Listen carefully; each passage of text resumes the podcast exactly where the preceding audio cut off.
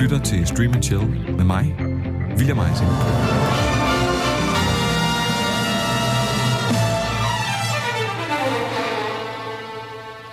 Cuando las serpientes evolucionaron, más rápido que muchos peces. Noten la diferencia entre una serpiente venenosa y otra que no lo es por las marcas que deja. Måske er du ligesom mig forvent med det engelsk-amerikanske film- og seriekultur, og det er sjældent, du bevæger dig ud i det franske, tyske, eller jeg måske sådan spanske film og serier. Men i dag så råder vi bod på det, da vi skal se nærmere på den nye spanske HBO-serie 30 Coins. Men nu laver jeg så lige en voldsom antagelse. Dit spanske tv- og filmkiggeri begrænser sig nok til La Casa del Papel, Papirhuset, Todo sobre mi madre, All about my mother, eller El Labirinto del Fauno, Pans Labyrint. Derfor tænker jeg, det måske lige kan være meget godt med lidt kontekst til spansk cinema. Da de ikke er helt som deres europæiske naboer. Den spanske filmskaber-tradition blev nemlig næsten kvalt af borgerkrig og diktatur.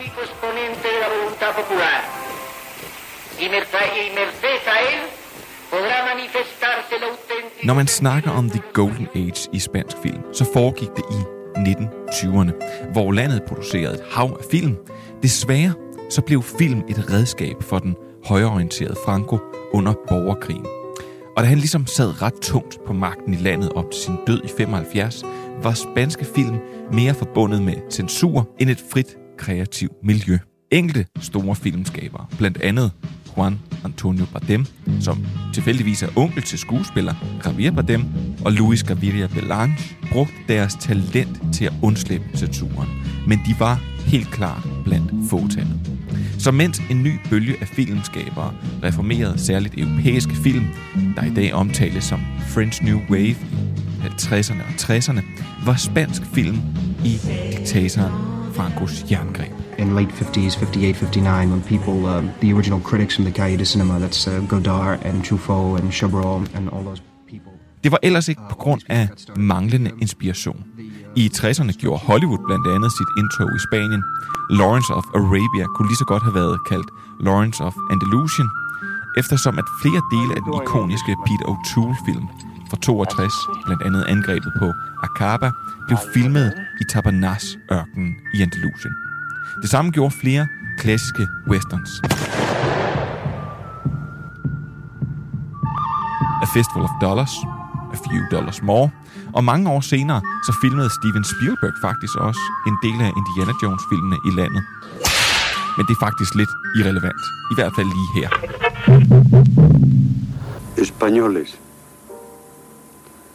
Franco ha muerto. Arriba España. Viva España. Da Franco han så døde i 1975, kunne spansk film for alvor genopfinde sig selv. Det blev gjort med en helt ny generation, ført an af instruktør Pedro Almodovar, der blandt andet er manden, som skubbede Antonio Banderas ud på den internationale scene. Feed me, if you dare. Det førte til, at flere spanske film i slut 80'erne og start 90'erne blev store internationale hits, som blev set i biografer verden over, og som modtog flere store internationale priser. Op gennem 90'erne og omkring årtusindskiftet skete der så et nyskred med en lang række horror- og gyserfilm fra spanske producenter. Den tidligere meget katolske nation følte nu for alvor, at båndene var løftet. En voksende ateistisk bevægelse og en forkastelse af tro vandt frem, og det gjorde, at flere filmskabere så sit snit til at blande religion, satanisme og gys. Noget man aldrig ellers ville have tilladt før. Og i 1995 var en af årets mest populære spanske film, The Day of the Beast, skabt af Alex da Iglesia. Filmen så et umage team-up mellem en black metal aficionado, en katolsk præst og en italiener, der var velbevandret i det okulte. Det er også lige værd at bemærke, at det var den første film med sataniske budskaber, der blev støttet af den spanske filmindustri. The Day of the Beast var med til at starte en ny bølge af spansk horror, der fortsat er voksende i dag, 25 år efter. Og derfor så er det vel også passende, at vi i dag i Stream Chill skal se nærmere på en sprit ny spansk serie fra HBO, nemlig 30 Coins, en horrorserie skabt af Alex de Iglesia og hans vanlige samarbejdspartner Jorge Guichicavera. Det sagde jeg nok forkert.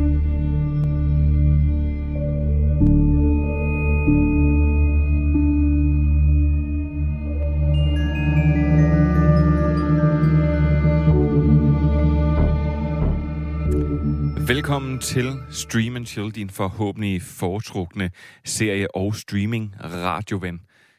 I den her uge, der kan du høre historien om Admiral Blue Jeans, Mads Tryllerik, og så vil der også være en nytteløs og tåbelig gestus. Og meget mere om det senere. Så på den måde, så er det alt sammen faktisk egentlig lidt, som det plejer. Og dermed, så skal jeg faktisk øh, byde velkommen til mine gæster. Min første gæst, han er sådan en øh, rigtig glasset, halvt fuld type. For hver uge, og det har han gjort i et stykke tid nu, så poster han de danske biograftal og jubler over, hvor godt alle de danske film de klarer sig. Men han glemmer jo, at der ikke lige er så mange udlandske film i biograferne. Men derfor vil jeg godt komme om lidt til undsætning og sige, at øh, der er jo heller ikke noget, der ødelægger en god historie som fakta. Og med det, så vil jeg byde velkommen til dig, Ronny Fridjof. Tak, William. Og den, den tager vi lige bagefter, fordi igen, det forklarede jeg da også inden radioprogrammet, at på trods af, at der var amerikanske film på samme tid, samme uge sidste år, så har man i biograferne i sidste uge solgt 70% flere billetter end samme uge sidste år, og der var amerikanske film. Så din, desværre, så, som jeg sagde, så, så jeg kommer nu og rammer dig med fakta. Jeg sagde, der er ikke noget, der ødelægger en god historie som fakta, Ronny. Nej, præcis. Velkommen til. Prøv min anden gæst. Øh, hun fungerer lidt som en kanariefugl.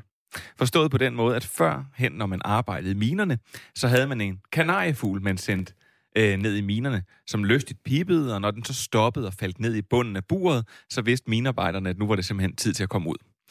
Og jeg er lidt af en bangebuks, og eftersom det er en lidt uhyggelig serie, øh, var i hvert fald slået op sådan, vi skulle se i den her uge her, så valgte jeg at bruge øh, min gæst her som kanariefugl. Hun begyndte at se serien, og så skulle hun så pipe lystigt tilbage, og det gjorde hun med beskeden, at den kan du sagtens ske, se. Og så gik jeg i gang.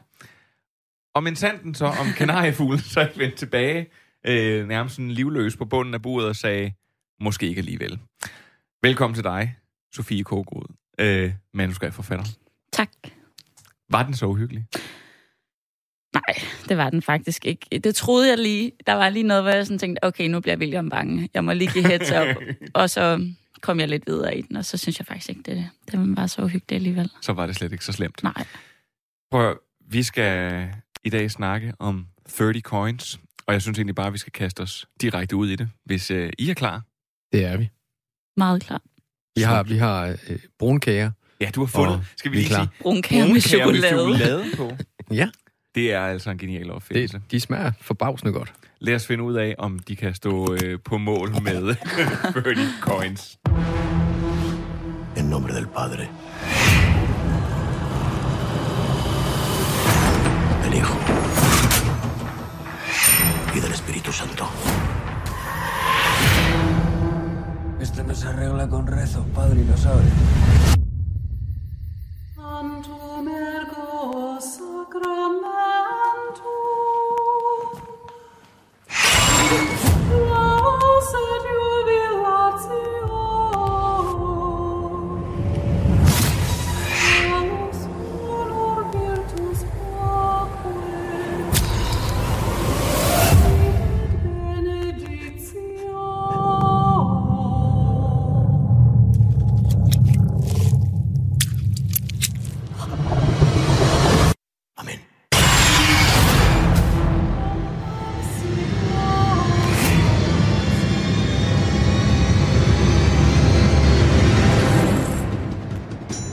30 Coins følger tragedien om præsten Father Vegarda, som udover at være tidligere indsat og bokser, også har gjort sig lidt som eksorcist, altså en person, der uddriver dæmoner og andet af den slags, hvis de besætter mennesker. Father Vegarda, han er trosforladt og er flyttet til en lille by, hvor han håber på at glemme sin fortid, og hvis han er heldig, måske endda blive helt glemt. Men da drengebarn fødes under mystiske omstændigheder, bliver han indhentet af fortiden. Og nu skal han med hjælp fra blandt andet byens borgmester og en dyrlæge holde ondskaben for døren. 30 Coins er instrueret af Alex D. Iglesias og kan ses på HBO Nordic, og det er en miniserie af 8 afsnit.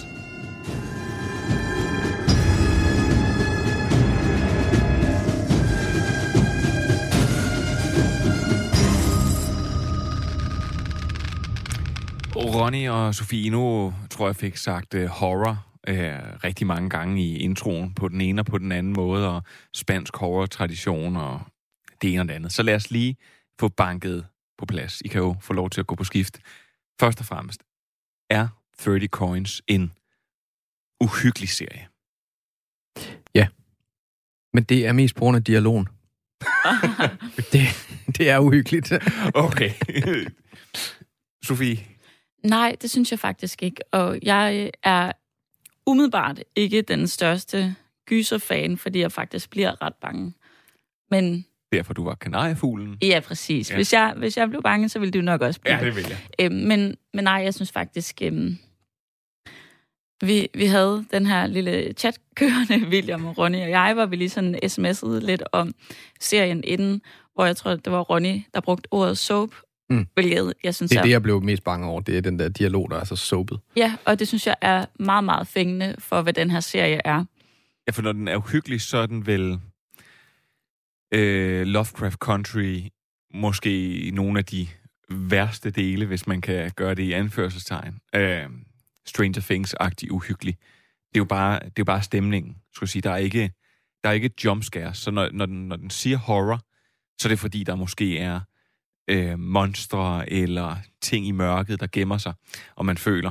Men jeg synes heller ikke, at det bliver sådan... Der er jo ikke sådan nogle jumpscares, altså sådan rigtig gyseragtigt. Men det synes jeg heller ikke nødvendigvis, at det der er det mest altså, uhyggelige, hvis, altså der, hvor, hvor en gyser for mig, hvor for mig er ubehagelig, det er, hvis den sidder i mig bagefter, Mm. mm. og jeg faktisk er bange, når jeg cykler hjem, eller sådan, fordi at jeg har billeder i hovedet.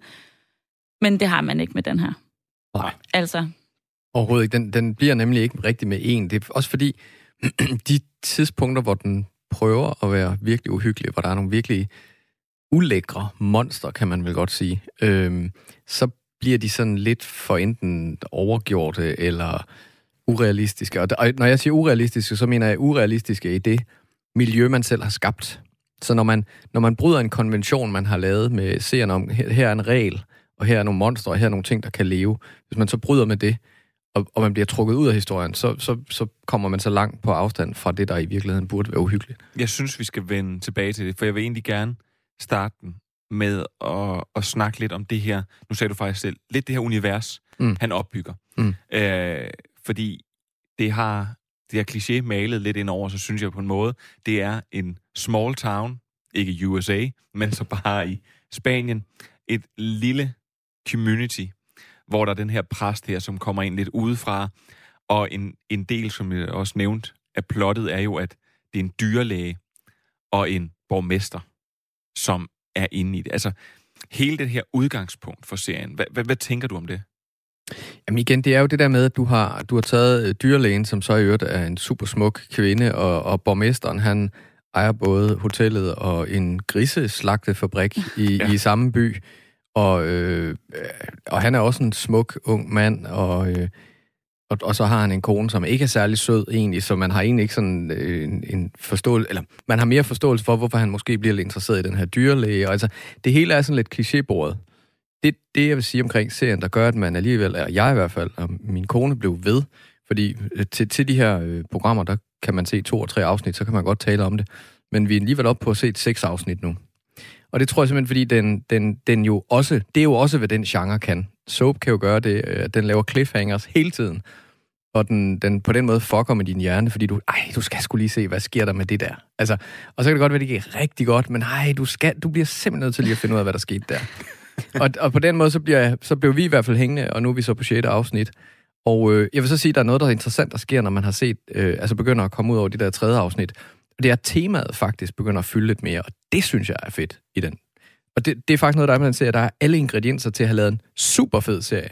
Men det, det, fordi vi nok, det kan også være noget med, at man ikke er vant til at se så meget af det i Danmark her, men, men den der soapet, den, den, den fjerner den virkelig fede oplevelse for mig. Det kan være, at mange i Spanien, Sydamerika, vi synes, at det er det mest fantastiske i hele verden. Især når jeg hører din intro, at de elsker den her genre, så, så tror jeg, at de synes, kommer til at synes, at den er virkelig fed, den her serie.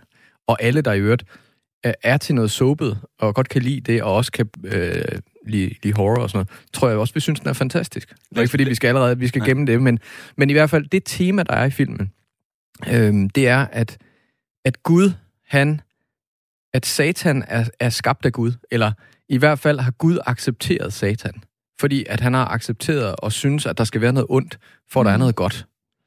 Øh, og at Gud kan ikke eksistere uden det onde også eksisterer. Så Gud er faktisk skaberen af Satan, og også med til at hjælpe ham en gang imellem. Der er sådan nogle tematiske ting, som begynder at komme i midten af serien, hvor, hvor det synes, okay, nu begynder det faktisk at blive interessant, fordi der igen er noget der omkring den måde, vi lever på som mennesker, som jeg synes er jo lidt rigtigt set, at hvis ikke vi havde det sure, hvordan vidste vi så, hvordan det søde var og sådan nogle ting. Vi skal lige have én ting øh, på det rene. Det kan du måske være venlig at forklare. Når Mhm. vi siger soapet, så henviser vi til soap opera. Og hvad er det for en... Hvad, hvad er det sådan, vil sige, hvor, hvorfor er det, vi bruger det ord? Ikke fordi vi skal forklare alt om soap opera, men hvad er det, du siger? Det, det er i hvert fald i forhold til det med cliffhanger. Ja, altså det, det ved jeg ikke, om det i virkeligheden gælder kun for soap. Det gælder jo for mange genrer, at man laver cliffhangers. Men, men for soap gælder det i hvert fald, at du har de her... Øh, fordi man havde reklameblokke, dengang soap jo blev introduceret. Det har man stadigvæk. Men, men så, så var det sådan, at hver femte minut, så skulle der være et eller andet, man skulle have lyst til at se, når reklameblokken gik i gang. Og det, kunne være, det kan være nogle... I og med, at soaps generelt er billigere produceret end så meget andet, jamen, så er det noget dialogborgerne eller et eller andet, øh, som gør, at man sådan, ej, jeg skal finde ud af, hvem der knaldede med brorens søster. Eller jeg skal... altså, det er sådan nogle... Det kan være nogle helt simple ting, men man er alligevel sådan... Man stopper et eller andet sted, hvor man mangler svar på noget. Ja.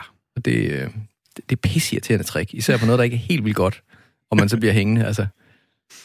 Øh, Sofie, hvad, hvordan, hvordan, hvordan skulle sige, tager du imod sådan hele setup'et på den her serie, at man... Altså, bliver, bliver du skræmt væk lidt af klichéerne? Mm, ja, jeg tror, jeg blev faktisk ret hurtigt ret skuffet, fordi som vi også øhm, har snakket om, eller som du siger, nævnte i din intro, så starter man ud med at så se en ko føde et menneskebarn. Ja. Og det er ret vanvittigt, og det var ret uhyggeligt, og der var dårligt vejr, og det er den her dyrlæge, der skal tage imod, og det var da jeg lige sendte en besked til dig, okay William, vi, bliver, vi bliver bange. Ja. Alle, alle alarm, jeg vil lige også sige, alle alarmklokker ringer for mig, derfor jeg tænker, banke, banke på, hvem er det? Det er Antichrist, der kommer ud af det her barn. Altså, det er, Det er da mega uhyggeligt. Ja. Og så tror jeg, jeg fik sådan øhm, en vibe af, at nu skal vi se os lidt, hvordan det her lille samfund, som så fint er blevet bygget op allerede, hvordan tager de imod det her spædbarn, der jo faktisk ikke har gjort noget endnu, men det er lige blevet født af en ko. Vi ved godt, at der er noget dårligt ved det her. Men så var det bare som om, det eskalerede alt for hurtigt. Jeg nåede altså at tænke sådan, okay, det er faktisk en ret interessant tanke.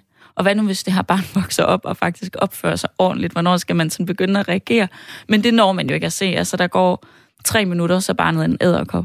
Ja. Altså, Og, og ved du hvad, det er faktisk glad for, at du bringer i spil der, fordi det var noget, der irriterede mig grænseløst. mm, Fordi hvis der er noget, der er uhyggeligt, og det kan du, altså det kan I jo tale med om, I har begge to børn, så tænker jeg, det er børn. det er da mega uhyggeligt. Børn er mega uhyggelige. Og øh, så hvis min øh, kone sidder og lytter med, så betyder det her ikke nej. Øh, det betyder ikke, at jeg ikke vil have børn, skulle jeg sige. Det, det vil jeg gerne lige understrege. Men det er mere det her med, at, at det er, jeg synes netop, det bliver mega uhyggeligt. Og det her barn her, som måske ikke rigtig ved, hvad det gør, men som har et eller andet, der driver ind i det. Og kort til, at der ikke går særlig langt i første afsnit, hvor at hende er dyrlægen besøger der, hvor barnet er.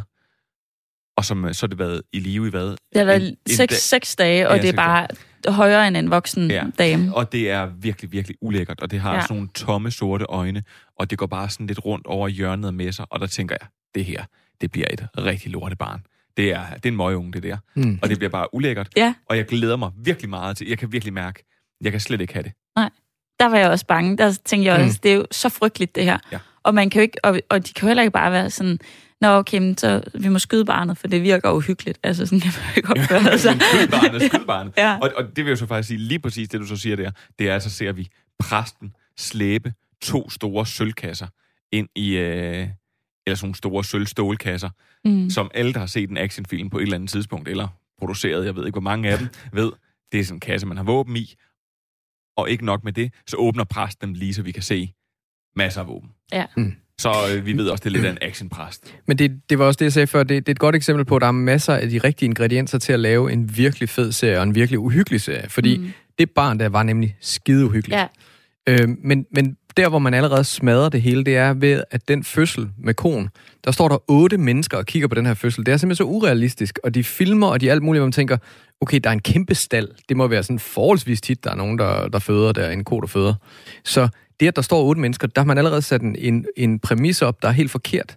Hvorimod, havde det været bare hende, mm. øh, veterinæren måske, men med en enkelt hjælper, der er sådan en, en lidt skæv person i den her by, som, som er lidt, lidt kuk-kuk.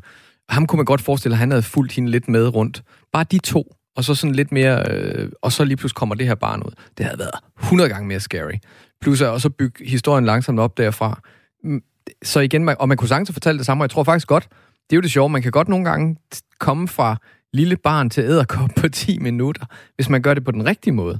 Men her, der gør Ja. ja. de det bare for meget hele tiden. Men jeg, jeg synes bare, at barnet var så uhyggeligt, at jeg synes for mig havde det stået stærkere, hvis barnet ikke var blevet til en æderkop. Ja, Ja, altså også fordi man mister jo alt for det, Ja. ja. øh, i, i og med, at den- bare kan, øh, i og med, at den bliver en æderkop, Ja. hvor, hvor i starten har man jo sådan en, okay, død uhyggeligt, men vi kan, ikke, vi kan jo ikke bare slå det Nej. ihjel. Men jeg tror, Ja, der, den der æderkop, den skal bare dø. Ja, ja. Og det, jeg vil faktisk lige sige til øh, lytterne, det, det her, det sker alt sammen inden... Ja, altså, no- no i- spoilers. Ja, no spoilers. Det, Mm. her, det, det her, du sætter dig ned og begynder at se afsnittet. Bum, så er det her sket. Ja. Og det er faktisk derfor, da jeg ser den, så kommer jeg til at tænke på den film, der hedder Passengers, som på ingen måde er uhyggeligt, og som er med Jennifer Lawrence og Chris Pratt. Åh oh, ja. Og øh, da jeg havde set den, så, så blev jeg også sådan lidt irriteret, for jeg tænkte, det, det virker som en virkelig god film.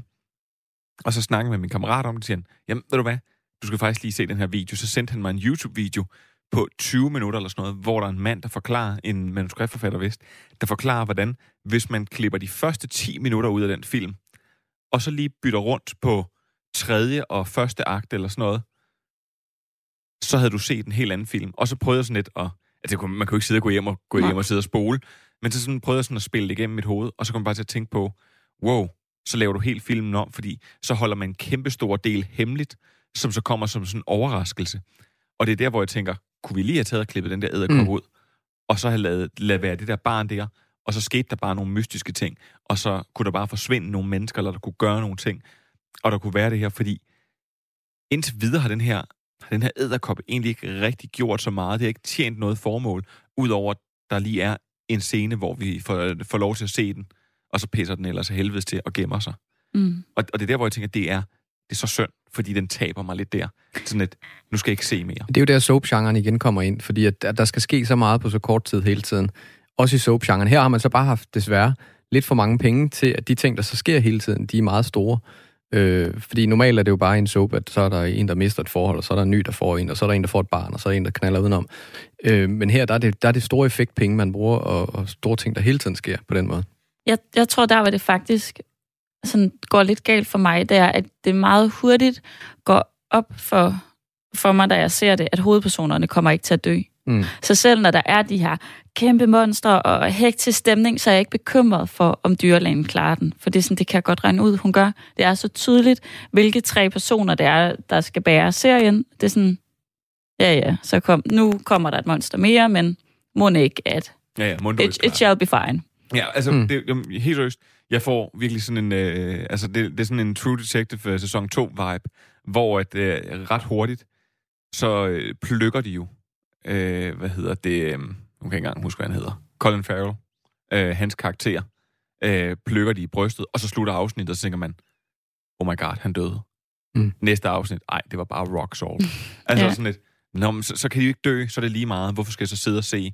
Og, og det Ja, man faktisk- mangler noget sådan starten af Ja. Game of Thrones, hvor man var sådan, jeg ved ikke, hvem der er Nej, med i næste nej, jeg, jeg kunne afsnit. virkelig godt tænke, Mm. når det er en gyserserie, når det er sådan her, så bare sådan et, øh, lad os lige komme to afsnit hen, så slå en eller anden ihjel. Helt brutalt. En vigtig, Ja, en, en, vigtig- en, jeg går op en, i. En af de tre kernepersoner. Ja. Lad, lad, os lige, lad os lige få dem nakket, så de ikke er fuldstændig udødelige. Og der, hvor det virkelig irriterer mig, det er forholdet mellem borgmesteren Mm. og hans kone. Du nævnte det lidt, Mm, Ronny, mm. og det er der, hvor soap-genren virkelig kommer ind. Der er så mange blikke. Ja, der er så Åh, mange. ja. Ja, fordi det er nemlig blikke. Der er For ikke- mange ord. Ja. Alt for mange ord. Det er jo også det, de siger jo hele tiden. Underteksten bliver jo sagt, i stedet for, at man får lov at opleve det. Ja, hun siger, hvad hun føler. Fuldstændig, og, Og det så er er hun- så ærgerligt. Ja, og så vil jeg sige, øh, ja, det var også det, der gjorde, at jeg lidt stoppede med øh, papirhuset.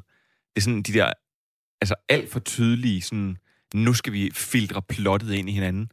Altså, man kan sagtens Man kan jo sagtens arbejde sammen og l- prøve at løse et eller andet, uden at man skal tænke, hmm, hvordan boller hun mund, eller sådan noget. Altså, ej, det kan godt være, at han har en hvilesesring på, ham knaller alligevel.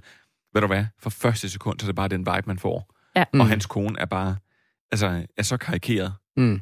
Så pisse sur, så pisse jaloux. Mm. Mm. Står, hver gang han snakker med et andet menneske, og ikke gør præcis, som hun vil, så står hun bare og skuler på ham. Sådan, Åh. Altså, Ja, det er meget karikeret. Og deres forhold, dyrlægens og borgmesterens, der er det også mega karikeret, hvor der er meget sådan noget, og så skal han uh, google et eller andet på en computer, og så er deres munde lige tæt på hinanden. Man skal sådan virkelig kunne føle den der vibe, hvor det er sådan, slap oh, det bliver nu helt af. slemt. Det bliver helt slemt i afsnit 6. Okay. det bliver helt slemt. Det var ja, også fordi, det er sådan, jeg forstår det godt, de ja, kan godt lide hinanden. præcis. Det behøver ikke sådan nærmest få mig til at tænke, nu kysser de. vi skal, vi skal snakke om en ting, jeg godt kan lide. Ja. Præsten. Ja. Åh, oh, jeg skulle lige til at sige det. Ja. Han er fantastisk. Ja, han er ret badass. Altså, det er også det, jeg har noteret mig, jeg synes er allerfedest ved den her serie, det er faktisk, der er sådan nogle scener, hvor præsten han bokser. Ja. Og det er sådan, det er mit yndlings. Og han, er, og han er mega fed, fordi han, jeg synes faktisk, han virker som en ret troværdig karakter. Selvom han oplevede nogle ting. Altså, der er ikke nogen af de andre, der har oplevet noget. De er bare helt på, ja, det er sådan her, det er huha, det er satans øh, komme og sådan noget. Han er bare sådan, ro på. Ro. Ej, det er ikke sikkert. Altså sådan, han vil gerne glemme de ting, han efter Og han bliver federe. Ja. Og faktisk på et tidspunkt er der et, et flashback til hans øh, ungdom, eller da han blev lært op som præst. Det er super fedt. Der er faktisk nogle, nogle sekvenser, der er nogle scener og noget, som er super fedt. Om så langt har jeg også set. Okay, Og er du har set der, hvor, han, hvor der er en, der spyr lidt ild. Nu skal Ja. jeg ikke afsløre alt for meget, men ja. Der. Åh, oh, no. Men den Og det er- lyder helt forkert, når man siger, den, der spyrer ild. Men det er jo igen, det, hvis tingene bliver gjort på den fede måde, ind i den præmis, man arbejder med. Ja. I det her tilfælde omkring djævlen, så, så er det faktisk ret fedt. Men det er også det, der er med hele temaet om... Øh, altså, når man går ind, og på den her måde, den, den, ligger, altså, den tager jo meget udgangspunkt i kristendommen. Det er mm. altid et ret farligt tema på en eller anden måde. Mm. Også fordi, altså ikke, ikke fordi jeg tænker i forhold til at støde nogen, men egentlig bare mere fordi, det meget hurtigt bliver meget karikeret. Mm. Altså, Men igen, Det- der det- synes jeg faktisk, ja, altså, det lykkes en- ret en, godt med, med en, hele intro, den... En intro, hvor Jesus han hænger på kortet og, Ja. ja. korset og smiler til Judas. Ja. Sådan på sådan en creepy måde, med sådan et halvt øje åbent. Som så hænger sig selv. Ja. Ja, ja altså sådan... Det, ja, det er sådan et ret specielt tema, fordi at... Fordi det kan jo være død uhyggeligt, hvis det bliver gjort rigtigt, men Mm. mm. det bliver også bare rigtig hurtigt karikeret. Jeg vil Mm. sige en ting, øh, som, hvor jeg virkelig, og jeg tror måske også, det var sket, det var, at mine forventninger blev skruet helt op. Helt op i vejret. Hugget på serien. Altså de første 3-4 minutter. Ja, det var en fed intro. Så, Super øh, fed intro. så, så er man bare sådan, Den kunne jeg også godt lide. okay, jeg er med. Jeg er Altså med. ikke introen, men, men selve den, hvor, Ja, altså- hvor der er en, der kommer gående og går ind i en, Ind en, i en bank. bank. Og nu Mm. skal vi så ikke sige, hvad, hvad der sker derinde, fordi det er faktisk det er så fed en... Det, derfor er jeg nemlig også, okay, det her, det bliver en fed serie. Og jeg tror egentlig også, at vi har snakket om rigtig meget, vi ikke kan lide ved den, og så vi lige nævnt præsten, som vi godt kan lide, og så et hook. Men jeg tror faktisk, jeg tror grunden til, at vi måske alle sammen er sådan lidt, det er fordi, at der er faktisk tegningerne til en rigtig god serie her, Præcis. som så bare lige er, den er måske død lidt på bordet. Jo, og igen tror jeg egentlig, vi skal jo også hele tiden huske på, at vi også, øh, vi er måske lidt arbejdsskadet, eller fordi vi ser mange serier, og på den måde hele tiden skal bedømme ting. Jeg tror, jeg tror i virkeligheden, rigtig mange vil synes, det var en fed serie. Jamen, altså, øh, øh, fordi jeg tror, mange vil se igennem fingrene med det her, det soap-elementet, og også det er noget, der er lidt for meget, og øh, underteksten bliver... Jeg tror faktisk, der er rigtig mange, der vil, vil kunne lide den her serie, for at være helt ærlig. Jeg tæ- Mm. Det er ikke sådan, jeg vil, jeg vil ikke aldrig afbefale den. Jeg vil heller ikke anbefale den, men jeg vil heller ikke afbefale den. men for jeg det tror i skal virkeligheden, vi, at der er nogen, skal der vi vil så ikke komme okay. til at finde ud af, hvem der kunne Jo. være rigtig glad for den. Med mindre, Sofie, afsluttende bemærkninger. Den er Nej. flot filmet, synes jeg. Jeg synes, den er, jeg synes faktisk, den er, den er ganske udmærket lyssat. Du har 16 sekunder nu til at spise en brun kage med chokolade. Uh, ja, det kan, der kan godt tage to. Det her er Radio 4, og du lytter til Stream and Chill, programmet, der giver dig det nyeste inden for tv- og serieverdenen. Du kan altid finde os på diverse podcasttjenester og på Radio 4's hjemmeside og app. Og så bliver der tykket. Jeg nåede det ikke. øh, hvem vil blive rigtig, rigtig, rigtig glad for øh, 30 coins? Ronny? Jamen, det tror jeg som sagt i virkeligheden øh, forholdsvis mange vil, især, især dem fra Sydamerika og fra Spanien, når jeg hører din introduktion Som, om, hører, at den her... som hører meget af det her program, jo. Ja, nemlig, præcis. Det er vi er store i Sydafrika, Ja. Sydafrika og Amerika. Og Nej, jeg tror, jeg tror, øh, jeg tror egentlig forholdsvis mange vil synes, den er ret spændende og også, også ret uhyggelig. Øhm, men det er klart, hvis man er til sådan lidt mere... Øh, hvad- hvordan fanden siger man det, uden at det lyder forkert, men sådan lidt mere avanceret serie, hvor det, hvor det alt sammen ligger i det usagte, øhm, så, så vil man synes, det er noget lort.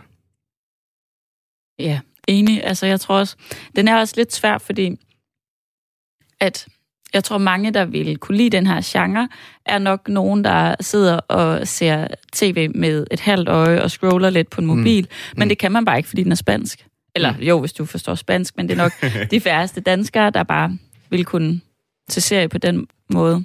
Så jeg synes faktisk, at den er lidt svær. Jeg synes faktisk måske, der er en ting, der er ret nemt ved den der.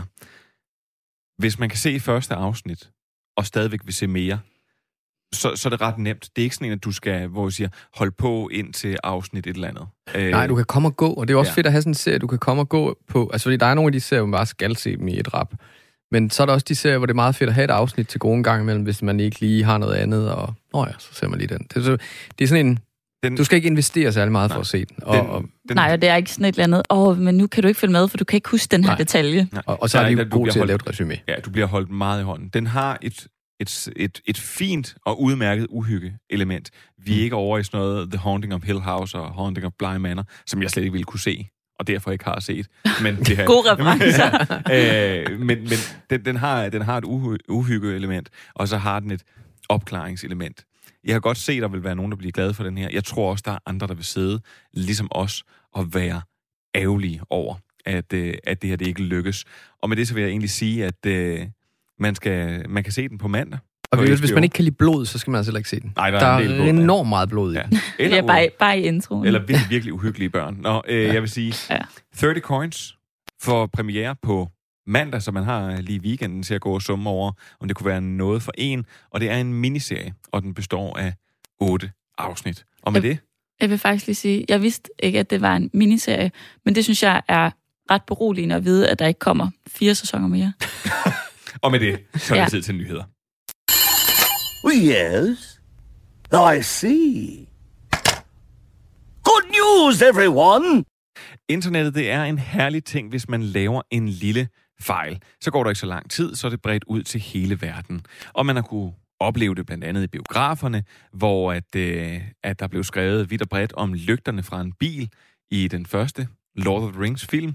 I Game of Thrones, der havde man øh, lige glemt at fjerne en to-go kaffekop fra en af scenerne. Og nu er turen så kommet til Star Wars, nærmere bestemt serien The Mandalorian, hvor man i, i, hvor man i en af scenerne i baggrunden kan skimte en mand iført jeans og grå t-shirt. Han er sådan helt ude i kanten af billedet, så det er kun lidt af hans arm og cirka halvdelen af hans bukseben, man kan se. Men fans af serien er blevet så vilde med det ham her, så de har døbt ham Admiral Jeff Blue Jeans og oprettet en side på Star Wars-udgaven af Wikipedia, som hedder Wikipedia, hvor de beskriver den store admiral Jeff Blue Jeans. Ja. Så til de rigtige nyheder. The Queen's Gambit har sat ny rekord hos Netflix. Over 62 millioner husholdninger har set serien i dens første 28 dage, og det er en rekord for en miniserie. Men der er lige mere. For den her serie, den har faktisk også gjort skak hot igen. Måske kan han da ligefrem sige sexet. For romanen The Queen's Gambit, som bygger på, øh, som serien bygger på, er 37 år efter udgivelsen nu tilbage på The New York Times bestsellerlist. Og Google har været ude og fortælle, at How to Play Chess, googlingen, har nået sit højeste niveau i ni år. Og her er mit spørgsmål så bare, hvad der skete for ni år siden, som gjorde, at folk rigtig gerne ville lære at spille skak. Nå, til noget helt andet. Flere udlandske medier, de begynder igen at skrive om øh, Lord of the Rings Amazon-serien. Øh, det er bare desværre stadigvæk meget begrænset, hvad der er sluppet ud omkring den her serie. Og det gør så åbenbart, at folk synes, at der skal spekuleres fuldstændigt. Øh, produktionen af serien den blev sat på pause i marts, men den er genoptaget. Og Amazon har allerede bestilt anden sæson, uden at første sæson har fået premiere. Og det betyder faktisk med al sandsynlighed, at Amazon nu vil skyde begge sæsoner back-to-back, for ikke at risikere nogen forsinkelser. Og så skal vi slutte med en god nyhed. I dag blev det officielt, at Mads Mikkelsen, øh, han erstatter Johnny Depp i rollen som Gellert Grindelwald i Fantastic Beast 3. Og det her, det kan blive rigtig spændende, for for det første, så har Warner Brothers øh, vil sikre sig, at filmen den bliver et, i hvert fald give den så gode muligheder for, at den bliver et hit. Så de har udskudt filmen til 2022, så der er masser af tid til produktionen. Men derudover, så er planerne om at lave en 4 og en 5'er, øh, den er altså stadigvæk i spil, og der vil Mads Mikkelsens rolle spille en central figur. Så det er jo rigtig, rigtig gode, gode nyheder, især for Mads Mikkelsens pensionopsparing, og dermed et rigtig godt sted at stoppe nyhederne i denne omgang. Det her er Radio 4, og du lytter til Stream Chill, programmet, der giver dig det nyeste inden for tv- og serieverdenen. Du kan altid finde os på diverse podcasttjenester og på Radio 4's hjemmeside og app. Ja. Admiral Blue Jeans. Genialt navn. Øh, ja, Ham skal jeg hjem og finde. Jamen, jeg, jeg var inde og kigge. Der er åbenbart, den er lidt halvofficiel, den der Wikipedia, så han er vist blevet slettet igen. Nå. Jeg sender dig siden. Jeg sender dig. det. Hvad hedder det, øh, Sofie? Mm. Jeg synes, du skal ligge for land med en god anbefaling. Ja. Jamen, efter at have set den her serie og gjort mig lidt tanker om den, øhm, så kom jeg til... Altså, jeg blev jo som sagt lidt skuffet. Jeg troede også lidt, vi skulle se det her med, hvordan reagerer den lille landsby på, det her barn bliver født. Øhm, og det er der faktisk en anden serie, den der hedder The Leftovers. Jeg ved ikke, har I set den? Nej. Nej. Øhm, det, det er, øhm, den handler om, at øh, i første afsnit, der lige pludselig ud af det blå, der forsvinder 2% af verdens befolkningen. Mm. Øhm, og så handler den egentlig bare om, hvordan at øh, omverdenen reagerer på det.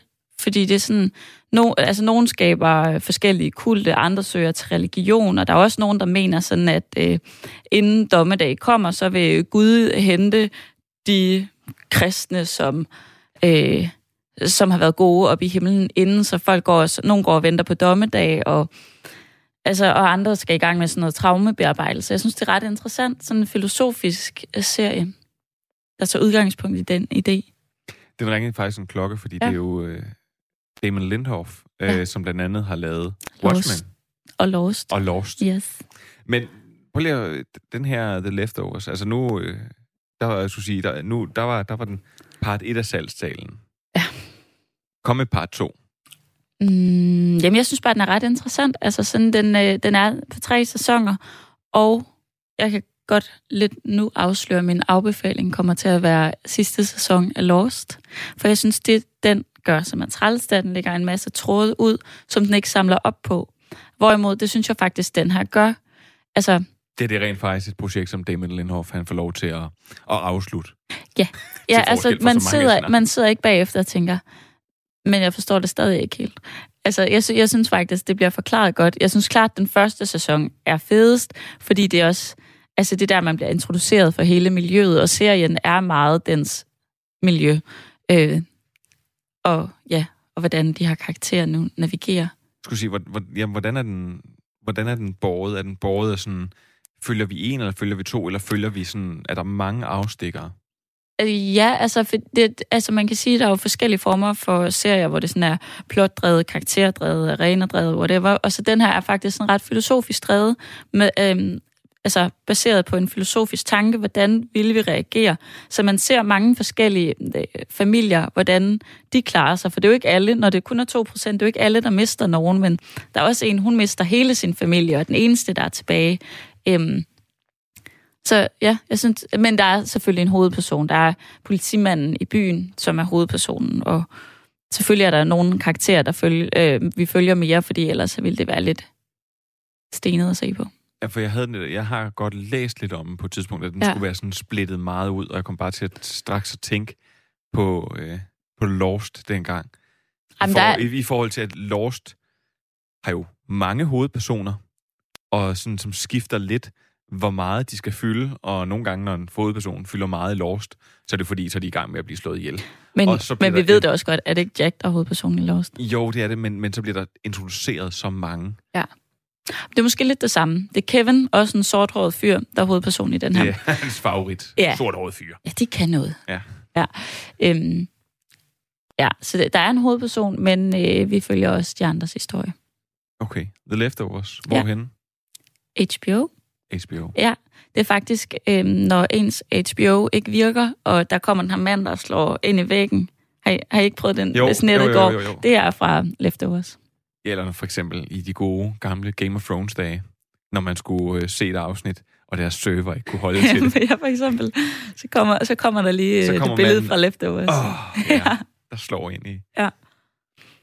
Du kommer ikke så meget ud. Ja, jamen, jeg, jeg kommer ikke så meget ud. Jeg, siden sidst, der har jeg set Mandalorian og The Boys, og dem kan jeg anbefale begge to. Ja, men det er godt. Ja. Prøv at, øh, Du havde ikke set uh, Boys sidst, vi sås? Nej, det havde jeg faktisk ikke. Nej. Og det, der måtte jeg jo bare sige, okay, det, det lød som om, den skulle man jo se. Så Ja. den har jeg set både Der er også meget sæson blod. 1 og sæson 2. Sæson 2, er- sæson 2 er Det meste af sæson blodig. 2.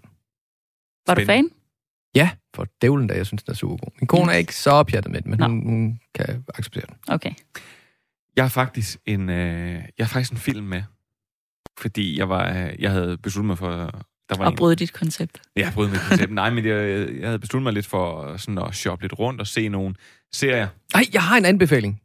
Er det for sent? Det, vi det kan sende bagefter. Øh, ja. Jeg besluttede mig for sådan at shoppe lidt rundt og se, hvad der var af nogle forskellige serier, som jeg sådan havde lovet mig selv at se. Og så er jeg kommet til at love en af mine kollegaer at se en serie, og så så jeg den, og fandt så ud af, at den røg direkte på. Den, den, den, den, den, røg på, den røg på en anden liste. Øh, men så øh, kommer... Ej, hvor er du fesen. Du skal Ja. da lige sige, hvad du så har Jamen, den, den kommer der med senere.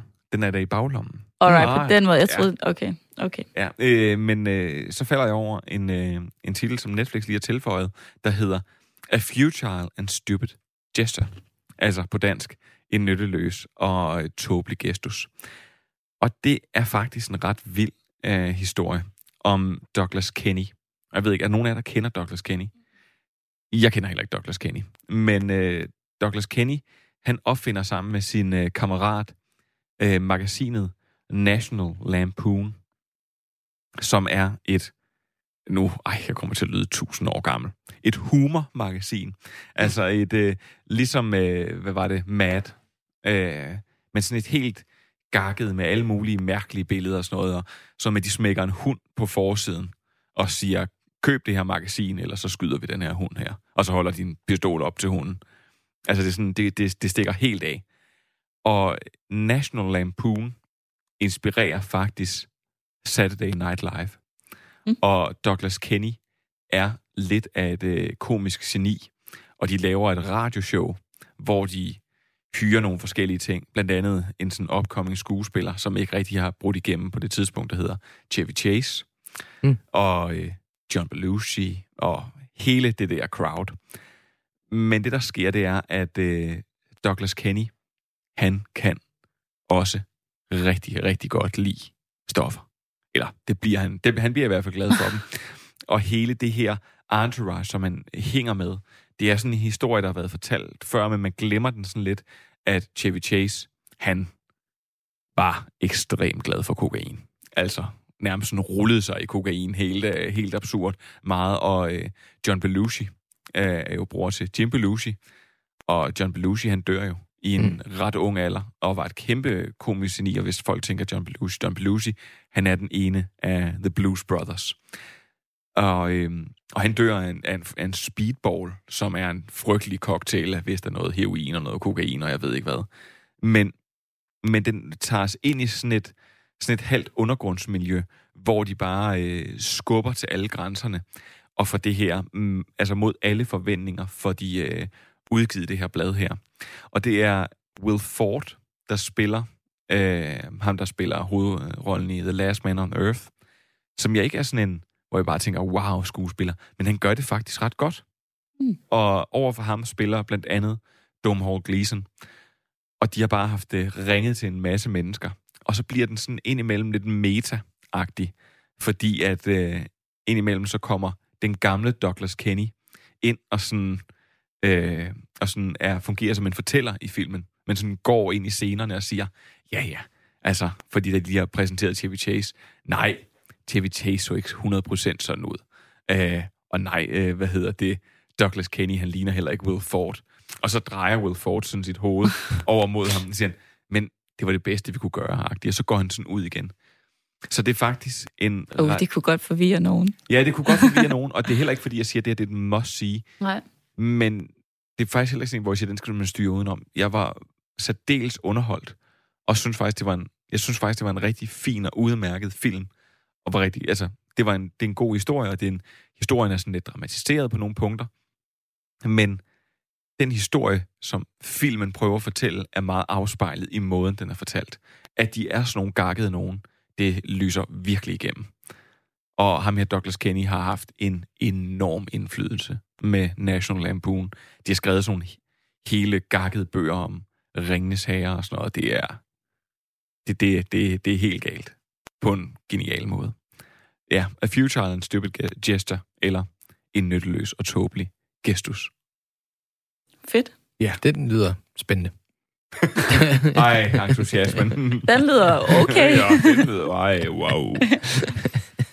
Når børnene er flyttet hjemmefra. Ronny, du havde en... Øh, skal vi tage den? Ja, ej, det, gemme? det var lidt i, i sjov, men det, det er fordi, at øh, Mandalorian, dem der har set den, nogle gange glemmer man at se den der serie, der er bag om filmen. Den skal man se her.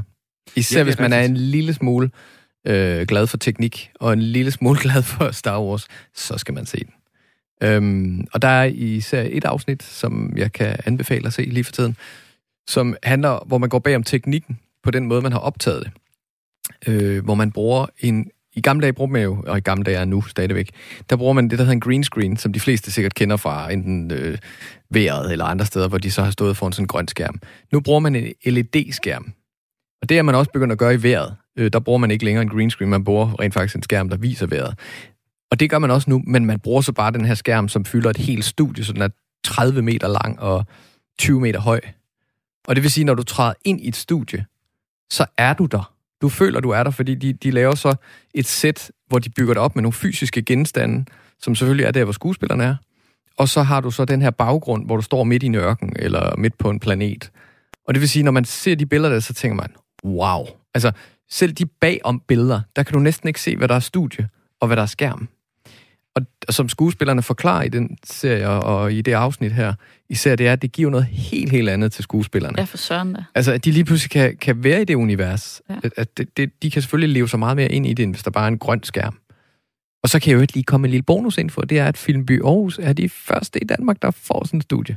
Uh, tillykke. Øh. det er da sejt. Det tænker jeg, der skal skydes nogle stream and chill promo, så i det. Ja, det skal der. Helt Fedt. klart, hvor du bliver spist af en drage. Men jeg vil så Wow. lige sige, jamen, så vil jeg lige sige en ting netop til, øh, til det her. Fordi det, er jo, det har jo været en af tingene, at de har brugt den her teknik, og den er helt vild, og det er helt sindssygt. Men jeg har også hørt, der er en lille bitte ulempe ved den. mm. Og det er, at på en green screen, der kan du justere mange flere ting. Du kan, øh, du kan, der er nogle ting, du kan fjerne, der er nogle ting, du kan sådan tilføje bagefter, som er meget nemmere. Når du, Jamen, jamen, på en green screen kan du gøre alt bagefter, fordi der, der, der, er, jo ikke, der er jo ikke noget, der er defineret. Men problemet er med og en der green screen... klippe nogle scener sammen, som man måske ikke ville have kunne klippe sammen. Øh, altså som jeg forstår det. Fordi der har faktisk været nogen, der har sagt, at det har været en større proces at redigere, fordi nogle af scenerne, altså, de er as is. Der- Du kan ikke rigtig gøre, Nej. du kan ikke justere på det. Jamen det er det, du, den her teknik, der skyder du det jo, og ser det allerede i monitoren med det samme, hvordan det ser ud. Og det giver jo også instruktøren et helt andet værktøj til at kunne, øh, at der er en klipper, der sidder med det samme, det er optaget, så sidder han og klipper scenerne sammen. Om aftenen, så ser du de her øh, øh, ting igennem, hvor du har sådan en rough cut af scenen. Og det vil sige, hvis der er noget, du mangler, så går du bare ind og skyder det dagen efter. Problemet er med green screen, det kan du ikke gøre, fordi der skal du bruge en lang tid på at lave hele den det, der skal være, og erstatte den grønne skærm. Det vil sige, det er først seks måneder senere, du finder ud af, gud, wow, vi mangler faktisk lige det her, fordi det giver ikke nogen mening, det ellers. Og så skal du til at kalde skuespillerne ind igen. Gud, hvor er det smart. Og så sker, Det der, er så og så smart. sker der det, at man skal for eksempel øh, lave sådan en, hvor man skal animere Henry Cavills skæg. Var det skægget på, eller skægget af? Det kan jeg ikke huske. Men øh, det var, fordi der skulle laves nogle reshoots. Ja, det, det, er jo, det, er jo, det, det har Ja. jeg faktisk også været med til i mine unge dage, at lave den slags, hvor vi skulle lave, nogle, op- altså lave noget med en, der var død. Men prøv at høre, jeg vil lige tage en, øh, jeg vil tage en sidste ting, fordi at, øh, jeg ved, at øh, der har jo tidligere været glæde her, øh, for jeg tror faktisk, vi var begge to, omkring Unorthodox, men det var særligt på grund af dig, Sofie, jeg havde gemt den her. Øhm, det er en, øh, en, der skriver ind, og siger, hun rigtig gerne vil anbefale Schitzel. Ja. Jeg håber, jeg udtaler det rigtigt. På Netflix. Og det skriver hun det, fordi at det er en super charmerende og fascinerende øh, serie, der gav øh, hende noget, der gav hende meget indsigt i sådan de jødiske traditioner, hvilket hun stort set ikke kendte i forvejen. Og derudover, siger hun, så er skuespillet virkelig, virkelig godt, og en af hovedrollenhaverne er netop hende, som også har hovedrollen i Unorthodox. Og, øh, og hun synes, at den er sådan, hun synes, at Unorthodox er en virkelig god lille serie, men hun synes tydeligt, man mærker, at det er sådan en amerikansk-tysk produceret, øh, Øh, fordi den her shitsel, den skulle være israelsk produceret. Og øh, hun skriver virkelig, virkelig mange pæne, store roser om den her, og opfordrer alle til at give shitsel en, øh, en chance. Og det er jo sådan en af dem, der bliver begravet langt tilbage på Netflix, fordi den, jeg tror faktisk, jeg googlede den er fra 2012 eller 2013. Det er som regel ikke lige det, der popper op. Nej, du nævnte den også for mig sidst, hvor jeg lige så et par minutter af den. Så, så jeg har faktisk ikke noget at se hende af pigen i den. Fordi Var der mere? Var der mere det til fangede mig faktisk ikke. Jeg, jeg så Ej. et par minutter, tænkte, hold kæft, der er lavet dårlig lyd. Blev lidt distraheret af, at min datter gerne ville have min opmærksomhed. Og øhm, Ja. Det lyder som om, du skal give den en chance til, siger jeg lige. ja, det der jo så også er med, det er, at jeg kom, jeg øh, kom også til at oversælge Unorthodox i sin tid. jeg, har, også- jeg har været sådan til min kæreste, sådan, kan jeg godt afbefale den nu, hvor han var sådan, ej, det er altså lidt kiks, og du er kommet til at anbefale den før. All credibility lost. Ja, præcis. Nå, prøv at den, jeg, jeg, synes, jeg synes, den er god også hele vejen til enden, men det er rigtigt, den mister lidt til sidst. Jamen, jeg tror bare, jeg tror bare det er fordi, at øhm, kender du ikke det, så sætter man det på, og man har en mega positiv indstilling, og når man så faktisk ser lidt nærmere, så er det bare så amerikaniseret. Altså, hvordan har hun venner, bedste ja. venner den første dag? Lidt træls. Det er rigtigt. Lidt træls. Det har man altid. Ja. Prøv at høre. Øh, Sådan har vi andre det, Sofie. Anbefalingerne for den her. Ja, lige præcis. Og du er ikke bare bedste ven Jo. for... Og første gang, Ronny og jeg, vi mødte hinanden, så tog vi bare hinanden og det var- hånden, og så vi I andre, I andre skulle spise sammen bagefter. Jeg skal bare hjem. William, han skrev til mig første dag, BFF forever. Lige præcis. Og så købte vi halsklæder. Halsklæder, der matchede. Sødt. Ja. Ugens anbefalinger må så være The Leftovers, Ja. A Futile and Stupid Gesture, Shitzel og, Ronny, hvad hedder serien bag om Mandalorian Serien bag Mandalorian. på Disney+. Plus. Åh oh ja, and Stupid Gesture på Netflix. Alting på Netflix, Ej, undtagen Ronnys. Og min Som- er HBO. Og din er HBO, og Ronnys er på... Det var virkelig dårligt, Disney det her. Plus. Ja, sådan der. Du tager altså bare titlerne ind. Det, okay, det står også i podcast-teksten. Du kan øh, bare google det. ja, vi skal lige nå det her. I will remember you. Fordi øh, jeg var blevet øh, anbefalet på det kraftigste at se Deadly Class på Netflix. En øh, serie om øh, forbryderes børn, der kommer til at gå på en skole sammen og skal lære at være forbrydere. Og den var oprindeligt for Sci-Fi-kanalen, som så solgte den til Netflix, fordi Sci-Fi-kanalen efter en sæson ikke agtede at lave mere. Og det kan jeg da egentlig godt forstå. I forhold til, øh, altså hvis jeg lige skal være på Sci-Fi-kanalens hold, Ja. og sige, jeg satte mig og så den, og det var ikke fordi, det var decideret det værste, jeg nogensinde har set. Det var ikke den der kvindelige Van Helsing-serie, som Netflix lagde op og prøvede at pushe mig til at se, og som jeg er ret sikker på, at øh, altså, gav mig en eller anden sygdom bare at se den og sådan noget. Men, men den, den var ikke... Den her, den er... Hvad handler det om? Jamen, det, som jeg sagde, det handler om børn, der går på en skole, og så okay. øh, skal de være forbrydere, og så er det sådan et virkelig rough miljø. Okay. Men det er sådan, den er super soapet. Og apropos det der med at komme ind den første dag, og så er det bare, åh, tjekka, nu er vi venner. Og det er sådan, serien også er. Okay. Det er, øh, ja, deadly class. Hvis du ser den og tænker, hmm, det kunne da være meget godt, så skal du tænke, hmm, det skal jeg ikke se. ja. Har du noget, du kan... Øh, havde, havde, du, det var Lost.